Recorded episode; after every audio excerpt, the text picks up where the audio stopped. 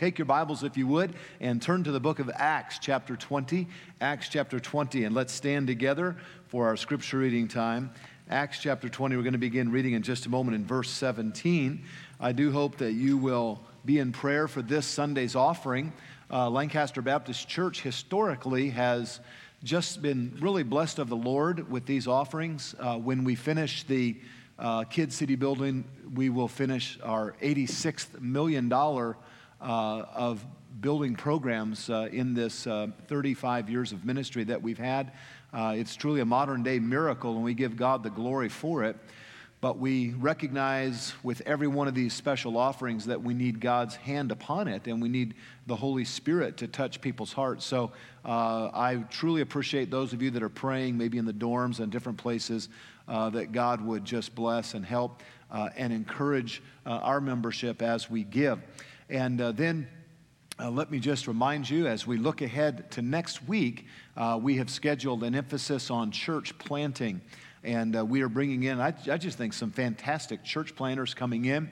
Uh, we're bringing in uh, the representative and the founder of a ministry called Jehovah Jireh Ministries. And uh, you'll enjoy hearing from Brother Bossy. He's up in years about a gentleman that has taken his entire uh, life's work financially and placed it into a foundation uh, to help church planters and especially on their first purchase of a building and so forth. And you'll enjoy hearing that. Uh, Independent Baptists do not have a hierarchical uh, bureaucratic system where every church gives money to the system. Uh, Independent Baptists support the missionaries and the church planters individually. And yet, we do have some resources, some partners that that really do want to help through the churches and through uh, some, some of these uh, opportunities that you'll hear about next week. And so, whether you start a church right after college, whether you're a part of a team that's starting a church, whether you're just supporting church planters someday, uh, you'll enjoy next week, I truly believe. And with that in mind, I wanted to bring a message this morning on the subject of the basic of the local New Testament church. And uh, this is somewhat of a, of a basic message, uh, but I, I really truly believe that uh, if you'll be straight on the subject of uh, the Word of God being preserved, if you'll be straight on the subject of being a Baptist, and if you'll be straight on the origin uh, and biblical polity of the New Testament church, you'll go a long way for Jesus Christ. You got to be right on the Bible. You've, you've got to be uh, understanding what a Baptist is and what a church is. These are basic things that we want you to learn while you're in college. And so, uh, Acts 20 is our text this morning, and we're going to be reading beginning in verse 17, if you'll follow with me, please.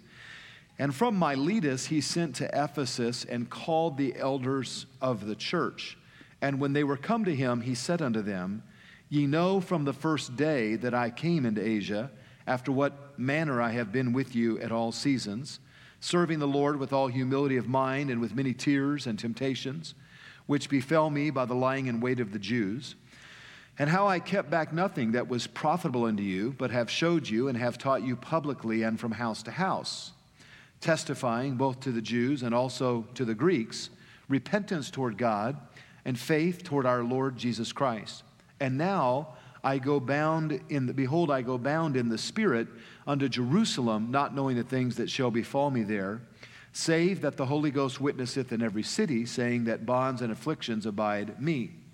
But none of these things move me, neither count I my life dear unto myself, so that I might finish my course with joy and the ministry which I have received of the Lord Jesus to testify the gospel of the grace of God.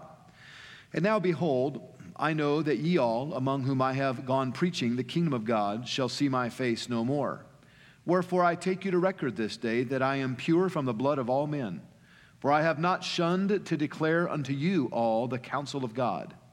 Take heed, therefore, unto yourselves and to all the flock over the which the Holy Ghost hath made you overseers, to feed the church of God which he hath purchased with his own blood. For I know this, that after my departing shall grievous wolves enter in among you, not sparing the flock. Also of your own selves shall men arise, speaking perverse things to draw away disciples after them. Now, some of you that are called to preach need to pay attention to these verses. Paul's describing the ministry here, and he's telling them there's going to be attacks from without and attacks from within. Verse 31 Therefore, watch and remember that by the space of three years I cease not to warn every one night and day with tears. And now, brethren, I commend you to God and to the word of his grace, which is able to build you up and to give you an inheritance among all them which are sanctified. I have coveted no man's silver or gold or apparel. Yea, ye yourselves know that these hands have ministered unto my necessities and to them that were with me. I have showed you all things, how that so laboring ye ought to support the weak, and to remember the words of our Lord Jesus, how he said, It is more blessed to give than to receive. Let us pray. Father, as we study the subject of the New Testament church, and perhaps more in a topical fashion this morning, I ask that you would help us to understand the topic of the church Help us to recognize that you love the church and gave yourself for it. Help us to have that same spirit and attitude. And I pray for those men who were called to church planting and preaching just a few days ago, and the many hundreds of others in this room, that all of us would have a heart for the local New Testament church, for the propagation of the gospel through your church. And so teach us this morning and this time, I pray, in Jesus' name, amen. You may be seated. Oftentimes, I study churches and I study their newsletters, their buildings, their trends, their stands. I, I love to study the work of the Lord in churches. My heart is often grieved when I see churches that are veering to the left or compromising truth, or uh, when I see people that are lackadaisical in their approach to the New Testament church. It's a grievous thing to me when Bible college students may get an attitude of, well, we have to go to church, or even faculty members when church is some kind of an impediment to them rather than the central source of encouragement in their life, which is what God intends the church to be. Uh, we ought never to allow church to be something that we just kind of ho hum go through. Jesus Christ loved the church and gave himself for it. Now, there is no doubt that the church has been under attack since the moment of its inception. I believe the church began in its formative stages with the calling of the disciples on the shores of Galilee. I believe that Jesus Christ called these men unto himself. He called them out from the world and he called them to follow him. I believe uh, this is uh, very important to understand as we know that the Great Commission, which was given in Matthew 28, was given to the church before the day of Pentecost. I do believe on the day of Pentecost, the church was empowered with the presence of the indwelling Holy Spirit of God. And by the way, without that indwelling presence, there would never have been the spreading of the powerful message of the gospel throughout the Mediterranean region uh, or throughout the world for that matter. So the Lord established his church, and the Holy Spirit empowered the church. The church is not man's idea, it's God's idea. The church is not something that we look upon as uh, maybe we'll do it, maybe we won't. Uh, the church uh, is given to us, necessitated for us by the scriptures and by the Lord Jesus Christ. Now we know the church is under attack. Uh, we see many churches today, and I've seen some Baptist churches uh, that have been affected even in recent days with what we might call woke theology, where they're feeling the pressure of the culture. And rather than clearly standing against the, the false teachings of feminism or the false teachings of the homosexual movement, we, we see virtue signaling from pulpits toward these movements. And sometimes we see mainline denominations in particular that are even hiring individuals who are living lives of sin or espousing lives of sin. Uh, we see that there uh, is an attempt to go beyond condemning racism and sometimes to just embrace ideology that is against the Word of God, such as uh, the Black Lives Matter movement, which on their website denounces uh, the family unit. They are enemies of what they call the nuclear family on their website, they say, We affirm the queer nation. And the, the problem with preachers uh, uh, embracing Black Lives Matter is not uh, the fact that they're simply trying to embrace a people group. We should love all people. Uh, Jesus Christ commands us to do so. But in, a, in affirming BLM, they are affirming doctrines that are satanic and opposed to the Word of God. And with their virtue signaling, they are weakening the New Testament church. We have seen this to be the case with respect to those that are virtue signaling toward the homosexual movement. And many times uh, we've been saddened to see groups such as the American Baptist Convention and the United Methodist Church that actually have ordained such individuals into the so called gospel ministry. And when they lay their hands on these men who unrepentantly live in sin, they are blaspheming the very word of God and they are weakening the church and creating. Uh, uh, nothing but a laughing stock for the church. And so we see that there are uh, many things to be said in the way of the erosion of churches that once preached a clear, sound message uh, for the citizens of that particular city. Now, we could go on and on with the attacks on the church. You could historically go back to the Dark Ages when the Roman church uh, not only killed so many thousands of Baptists, but also burned Bibles in the city squares and did all they could uh, to somehow uh, extinguish the local New Testament church. And I want you to understand today that by the time many of you reach age 40, you will see churches that you've attended or visited or seen out sometime in the summer that radically change and sometimes close. And, uh, and, and you need to determine that you will never be a part of bringing about an unscriptural change to a local New Testament church. Remember, years ago, we had a young man that graduated from our college and he got into some uh, liberal thinking and got onto some wacky websites. And, and rather than talking to men that had loved him and trained him and to his own home pastor, he just went off on a tangent and uh, I had recommended him to a local New Testament Bible believing church. These people were Baptists. They were little old ladies that gave money and men that had helped build the building. And they believed that the Bible uh, was preserved in the King James Version. They believed in the fundamental doctrines. They were Baptists. They had a DNA, you might say, at this church. And the young man called me and he said, I just think it might be better if we're maybe not Baptist and if maybe we used several different Bibles and maybe we did, maybe had a rock and roll band. And, and uh, he said, What do you think about that? I said, I think you should resign that church. I said, You were recommended to those people and you said to those people, that you believed in their doctrinal statement and that you were a Baptist and that you would uphold the 62 year tradition of that church. And God did not lead you into that church to lead those people away from their heritage, their goodly, godly heritage. God led you there maybe to be innovative, maybe to use some new ideas, but not to change the founding principles of the church. And I said, Look, it, I love you. If you want to go start a new church and, and have purple hair, whatever, I don't care. Uh, do what you want want to do. But, but listen, uh, we need to be true and faithful to the Word of God, and we need to have enough integrity that we would not go somewhere with the idea of changing it uh, radically away from the very Word of God. And you're going to see these things happen from time to time. And I'm not one that preaches against using a new method or a new idea. I want to be gracious towards people that are not maybe exactly where I am on every little thing. But let me tell you something. Uh, we have established West Coast Baptist College, so not so that you would go out from here and weaken a church, but that you would go out and strengthen churches by the grace of God. And that's why we have the church planting conference. Uh, we don't need another rock and roll church on the corner that's m- uh, mostly emotion and very little expository scriptures and uh, very little soul winning, and, and most of these churches have no soul winning. We, we, we see plenty of that. What we need today is a revival of Bible preaching and, and aggressive soul winning and uh, bringing people to the Savior. And I want to speak to you about this today, the context of the church. Now, there's a couple things I want you to understand by way of introduction as we think about the church. Number one, Jesus Christ owns the church.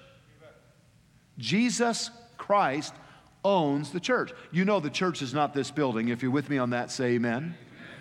It's the people. Acts 20, 28. Notice what it says. Take heed therefore unto yourselves and over unto all the flock over the which the Holy Ghost hath made you overseers, to feed the church of God, which he hath purchased with his own blood. Now, why am I so adamant that it is not up to me to change everything in the church, to, to uh, give virtue signaling, to, to go woke, to, uh, to get into the mo- mindset of, of trying to uh, rearrange uh, the history of a church, for example, as long as it's a biblical history. Why do we want to stay true to our heritage? Why am I adamant about this? Simply because the church is not my church, it's His church. Whatever happened to being sensitive to the Lord Jesus Christ, who gave us the book of Acts so that we can see here what is a New Testament church. I remember years ago being invited to a conference called Innovate, and I've attended very, very few. In fact, I've, I've attended zero conferences in my lifetime that were sponsored by organizations uh, whose doctrine did not align with the doctrine of this church. I've, I've read some books, I'm aware of some trends, but I've tried to be true to the teachings of the Word of God and those going all the way back to my childhood. And, and, and I remember this particular brochure that came across, and it was a church called, uh, re, it was a conference rather called Reinventing Church. Reinventing Church. And I read the brochure. Fellas, let me tell you something. God has not called us to reinvent His church. He has called us to build upon His word and do His work His way. You don't need to reinvent what Jesus invented. You don't need to realign. And, and, uh, and so oftentimes we'll see men that will hit a certain phase in their ministry, and suddenly, men that I've known, they're, they're very, very different. And I want to challenge you, men, to put your hand to the plow and never look back, and especially in this area of trying to change something that isn't yours to change.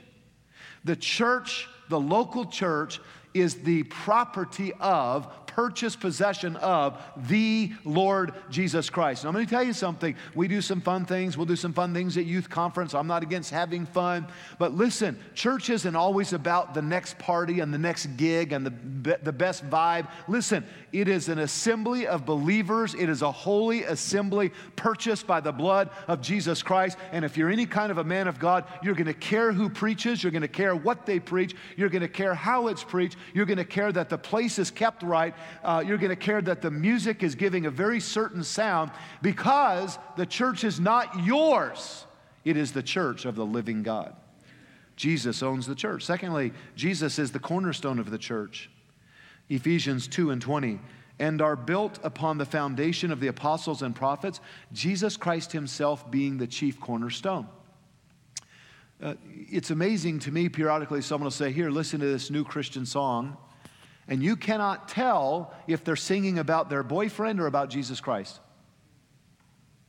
Listen, I want to be a part of a church where Jesus is high and lifted up.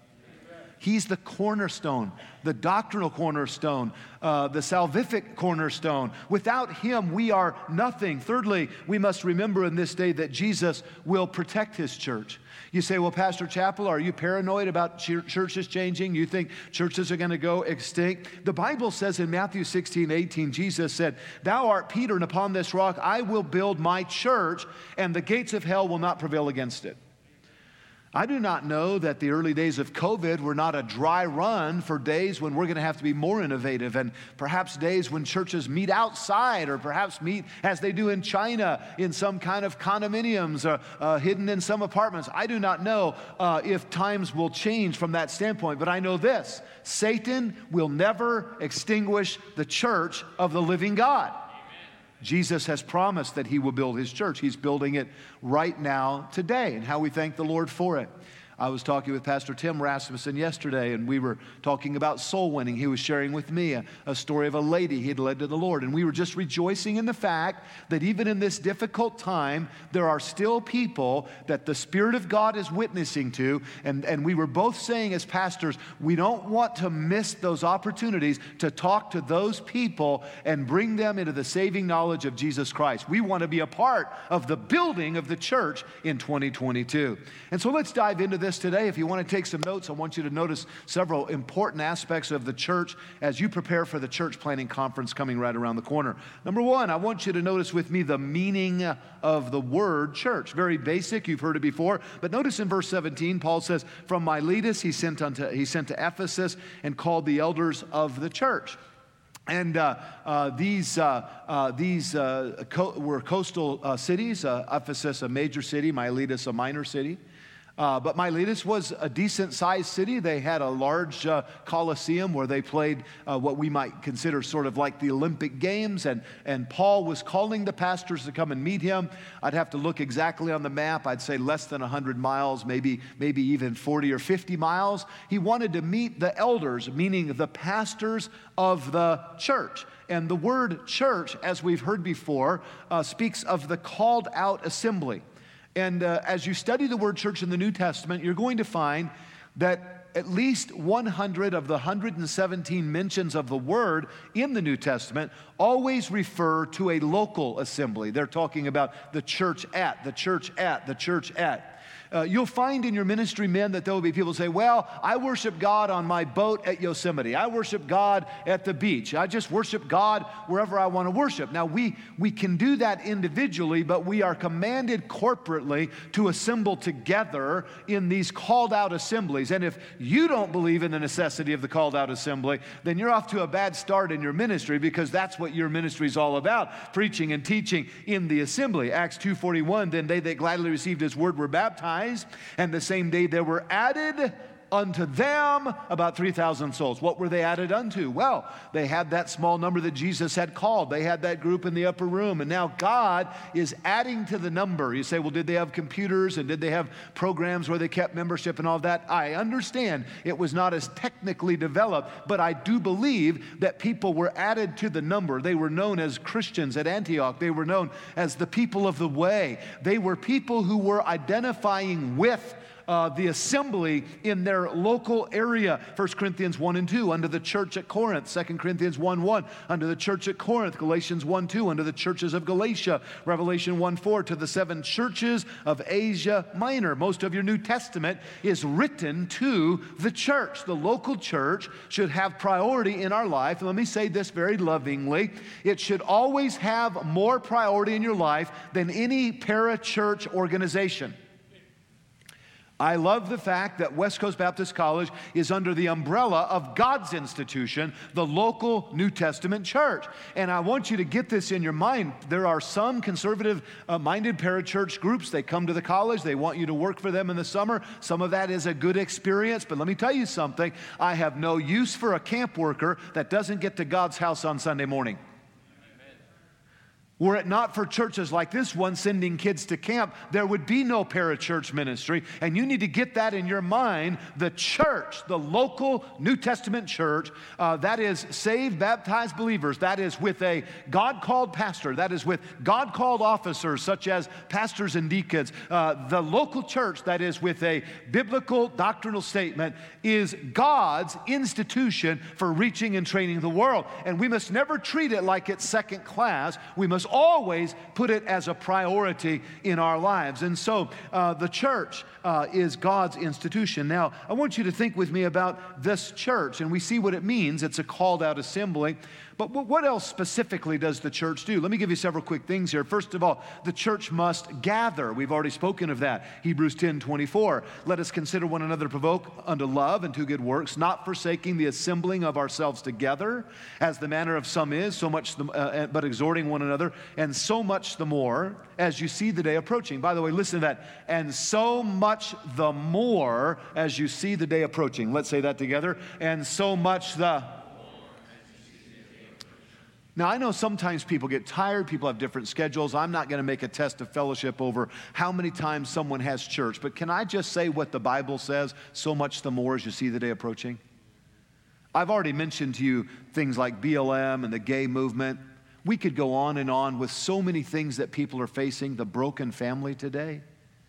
It's such a tragedy. We could go on and on with the social upheaval and social destruction, the, the, the discouragement that people face. Listen, people don't need less and less of God's word, they need more and more of God's word. And many of the modern churches today are having one service, one one service that's mostly music, maybe a little bit of Bible interspersed, and people are starving and people need help. And I was thinking, as you were, Brother Getch, about the song we sang a moment ago, uh, how, how the, uh, the, the author of the song talked about how Jesus is helping us and keeping us and saving us. And my heart was being blessed by that because we need God's help today. As a pastor, I need God's help, and our members need God's help. And so God intends for the church to gather, and don't ever be ashamed of having Sunday morning, Sunday night, and Wednesday night church. Don't ever be ashamed of having revivals. You're, you're going to find that many of these churches that are into the entertainment mode never have a revival meeting. I happen to believe God's people need times like that. I don't care how tired we are. I don't care how busy we are. I happen to believe sometimes you need to hear preaching three nights in a row.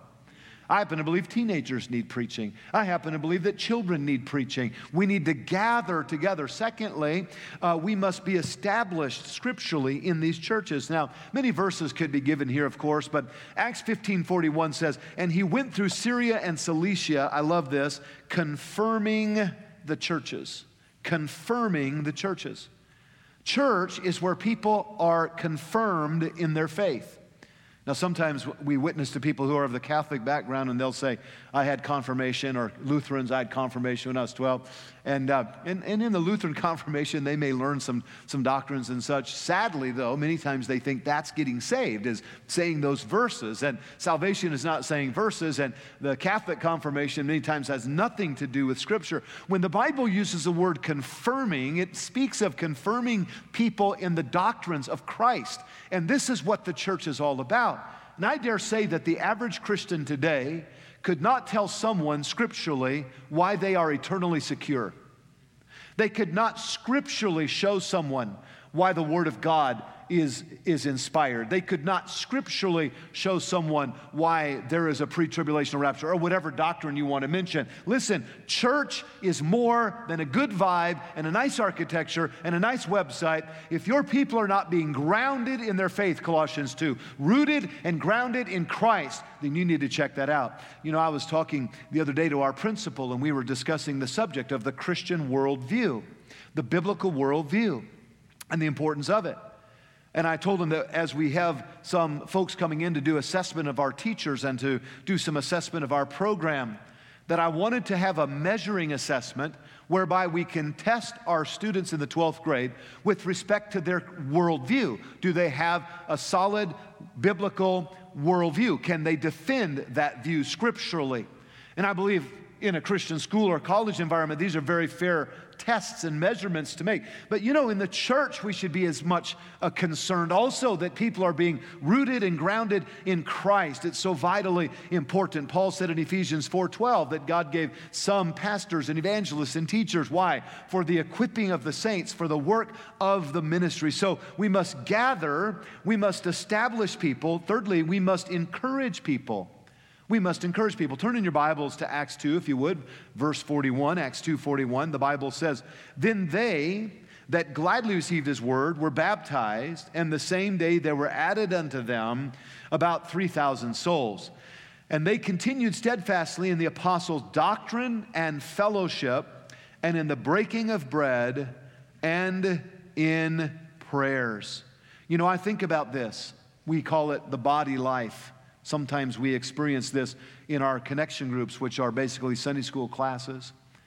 And, um, and by the way, it doesn't matter if you call them Sunday school class, connection group, it just matters that you're getting together with God's people.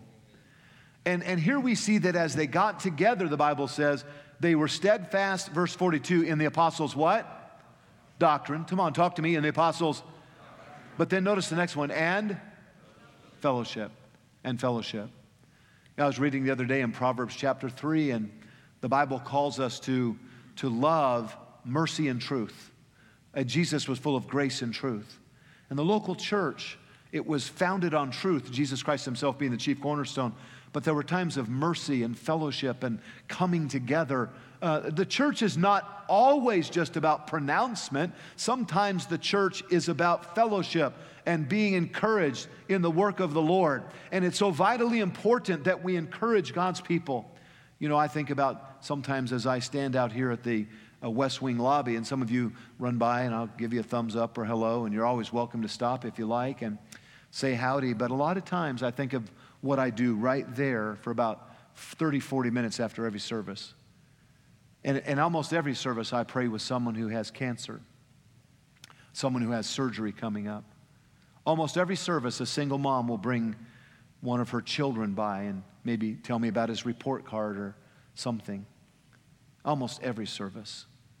Almost every service, as I stand back there, there's someone that needs encouragement. They, they need that moment. They need perhaps to have a word of prayer. And don't ever underestimate that the church is God's body and that we are his feet, his hands, his mouth, his eyes, his ears. Don't ever underestimate the fact that the church is a place where God's people need nurture and encouragement and be sensitive to that. They're, they're not coming to watch us entertain them. They're coming to hear the Word of God and to be encouraged as a believer. This is a place to gather. This is a place to establish people. This is a place to encourage people. Let me give you one other letter D here. This is a place to warn people. Now, we're not preaching expositorily necessarily this morning, but did you notice in the passage that there would be some from within and some from without? That would try to disrupt the church. Matthew 18, 17 says, And if he shall neglect to hear them, tell it unto the church. But if he neglect to hear the church, let him be unto thee as an heathen and as a publican. Sometimes there are people that need to be warned about their sinful way, about their pride, about their drunkenness, about their immorality.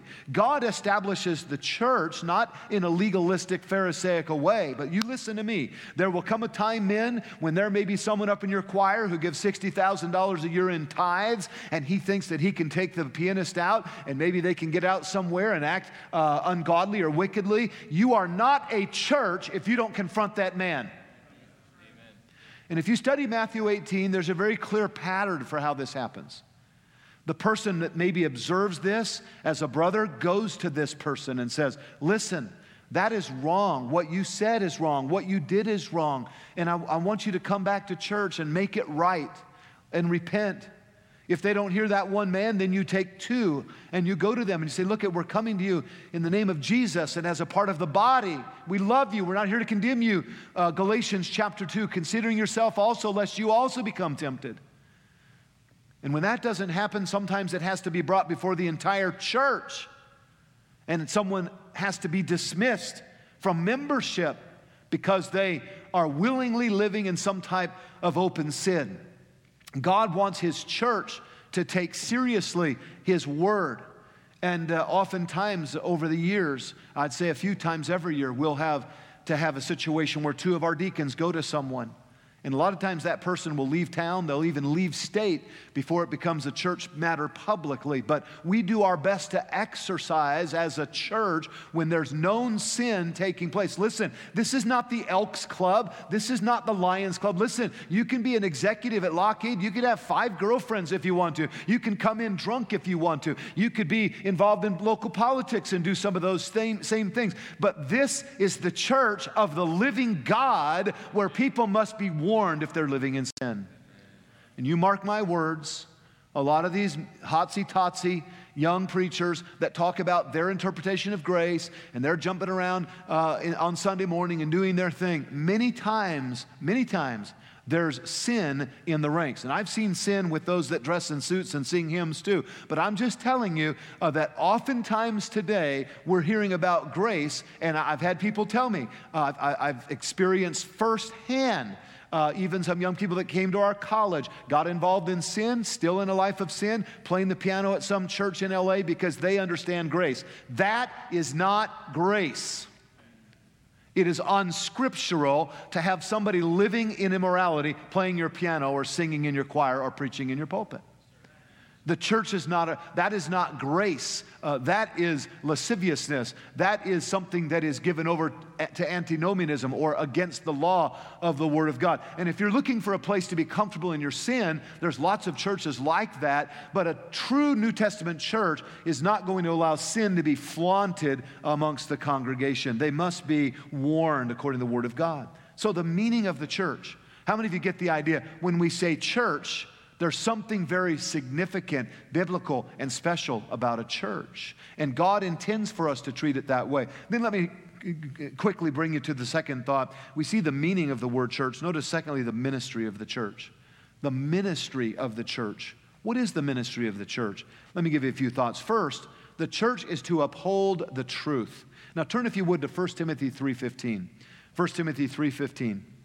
The Bible says, but if I tarry, that thou mayest know how thou oughtest to behave thyself in the house of God, which is the church of the living God, the pillar and the ground of the truth.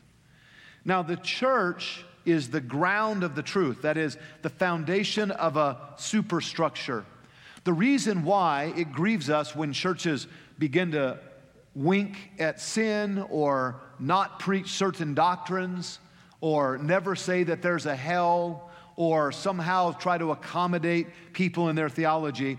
is because if the church doesn't have a strong foundation, if the, if the foundations fail, what will the righteous do? God has called the church to be the ground, and then notice also it says the pillar and the ground. The pillar is that which is upholding truth, uh, upholding that which is seen. It is not the responsibility of a convention or a denomination or a camp or uh, some science group. It's not their fundamental responsibility to lift up the truth. It is the fundamental responsibility of the church to lift up the truth. And so we must uphold the truth. Secondly, the church has a ministry to glorify God. Glorify God. Unto him be glory in the church by Christ Jesus throughout all ages, world without end some of the things that we see in church today, some of the titles of sermon series that are, that are X rated, some of the things going on in the name of church, I, I want to sometimes ask the pastor, do you truly believe that glorifies God? Some of the things we see in parachurch organizations, uh, even some that are somewhat fundamental and they're giving credence to gay lifestyle and so forth, and you see it, it's just a little here, just a little there. Wait a minute, wait a minute. The church is to bring glory not to humanism, not to secularism, but to God alone. Unto Him be glory in the church. And there have been times in my ministry when maybe something wasn't just right and I didn't feel like God received all the glory. We just pulled that from our repertoire. I want to be sensitive to the Holy Spirit. Say, hey, I'm not perfect. Sometimes things might be wrong. And as a pastor, you're going to have to have that sensitivity. Number one, sensitivity to the Holy Spirit of God, not to what your friend down the street thinks, not to what somebody on the internet says, but is God pleased with what's happening in the church? Uphold the truth. The church, secondly, must glorify God. Thirdly, the church must must develop spiritual members. Acts 11 23, Paul said that he exhorted them that with purpose of heart they would cleave to the Lord. They would cleave to the Lord. It was a blessing. Yesterday I went to the dentist and there were two or three people in there uh, that uh, d- before they saw me come in, I was kind of sitting in the corner and filling out some paperwork. Uh, they, were, they were telling how that they were new in our area and had started going to a church, Lancaster Baptist Church and how it was such a great church and how, how that they, they had been saved. And I mean, they were going on and on with it, telling the lady at the dentist there. Now, I'm not saying that this person was a perfect person, but how many of you understand it did my heart good to hear a member of our church in public talking about Jesus Christ? You know, one of the things you'll learn to do when assessing a church is look to the fruit of the church. You really will. Look to the fruit of the church. Does anybody go soul winning? Do any of the dads have altar, uh, uh, family altar? Do the people have any measure of separation in their life? Look to the fruit of the church. Letter D the ministry of the church is to evangelize the world. To evangelize the world. But ye shall receive power after that the Holy Ghost has come upon you, and ye shall be witnesses unto me both in Jerusalem, Judea, Samaria, and unto the uttermost part of the earth. The church must be evangelizing constantly uh, in Samaria, Judea, th- throughout the uttermost part of the earth. And, and I'm saying today that this is the ministry of the church. We see the meaning of the church. It's not some social club, it's God's institution, the ministry of the church. Let me give you a final thought here the, the methods of the the church. Let's talk about that. Methods matter. And I want to mention a few biblical methods. First of all, for numerical growth. Everybody wants their church to grow. Everybody wants to see people added to the church. How's that going to be done? Well, let's look right here at Acts 20, shall we? Acts chapter 20, we read it just a moment ago. Look at verse 20 and 21. It says, And how I kept back nothing that was profitable unto you, but have showed you and have taught you publicly and from house to house testifying both to the Jews and also to the Greeks repentance toward God and faith toward our Lord Jesus Christ. Now, everyone wants an easier way. I see some churches sometimes in uh, North and South Carolina and Texas, different places where there's lots of Baptists, and they have a lot of transfers, Tennessee, and, and, they, and they call it church growth. And that is growth, but it's not necessarily this kind of growth. You ought to have a longing in your heart for souls being saved in the church. And how does that happen? Publicly and from house to house. Let's say it together publicly and from house to house. Getting out with the gospel. I remember visiting Ephesus many years ago, and it was kind of amazing. They had that forum area where you walk down this center street. At the end of the street was the Celsus Library, one of the uh, seven wonders of the world, a huge, giant building still after 2,000 years. And it was an amazing walk, but what really interested me was as we were walking down, on the left side was, was a hilly area, and they called it the terraced housing. And there was a group there from New Zealand, a group that was an archaeologist, and they had taken this probably 50 acre site and they had built up uh, uh, steel poles and a glassed roofing system over it so that uh, you would have natural light to still be able to see. And when you went inside of these homes, some of them had amazing mosaics. I mean, tile mosaics that were unbelievable. They had running water from the spring up at the top of the hill. They had uh, an amazing uh, system to heat the water as well. And across the street, they had their uh, spa type of an area. And, and uh, these homes were obviously uh, very, very nice homes. But on the other side of the street, it was mostly rubble. These were homes that were uh, not restored. There was no archaeologist that was uh, building them back up. But you could see the thresholds going into these homes that I imagine might have been 10 by 10 in size or something of that nature. And some of those homes had the sign of the fish or even a cross uh, dating back to the first century where those folks would signify that they were believers in the Lord Jesus Christ. But as I walked down that road, I could not help but think of this verse publicly and from house to house. And this is what I believe. I believe the Apostle Paul went to every kind of a house. I believe he went to the poor and the rich, don't you? I believe he wanted everybody to be saved.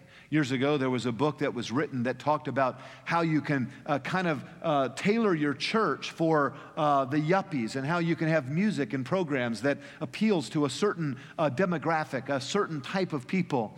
Let me tell you something, friend. Your goal should be to reach every kind of people in that city publicly and from house to house, just asking God to give you souls. So, for numerical growth, soul winning. Secondly, for financial growth, how does the church sustain itself? You say, I'm a church planter, I might try to raise some support. Your goal should be to work yourself out of that support as quickly as possible. Most churches will give you a year or two support, that's about it. Maybe three years if you're maybe in some place like San Francisco. I remember when I came here, Brother Getch, I had a few pastors tell me, We'll support you for nine months. If you don't have full support by nine months, you're not worth your salt. And uh, some of the old timers, they gave me nine months support to get this church up and running. Well, that was motivational, let me tell you. And I've seen some men that'll work nine months or a year or two years till the support is gone, and then they quit.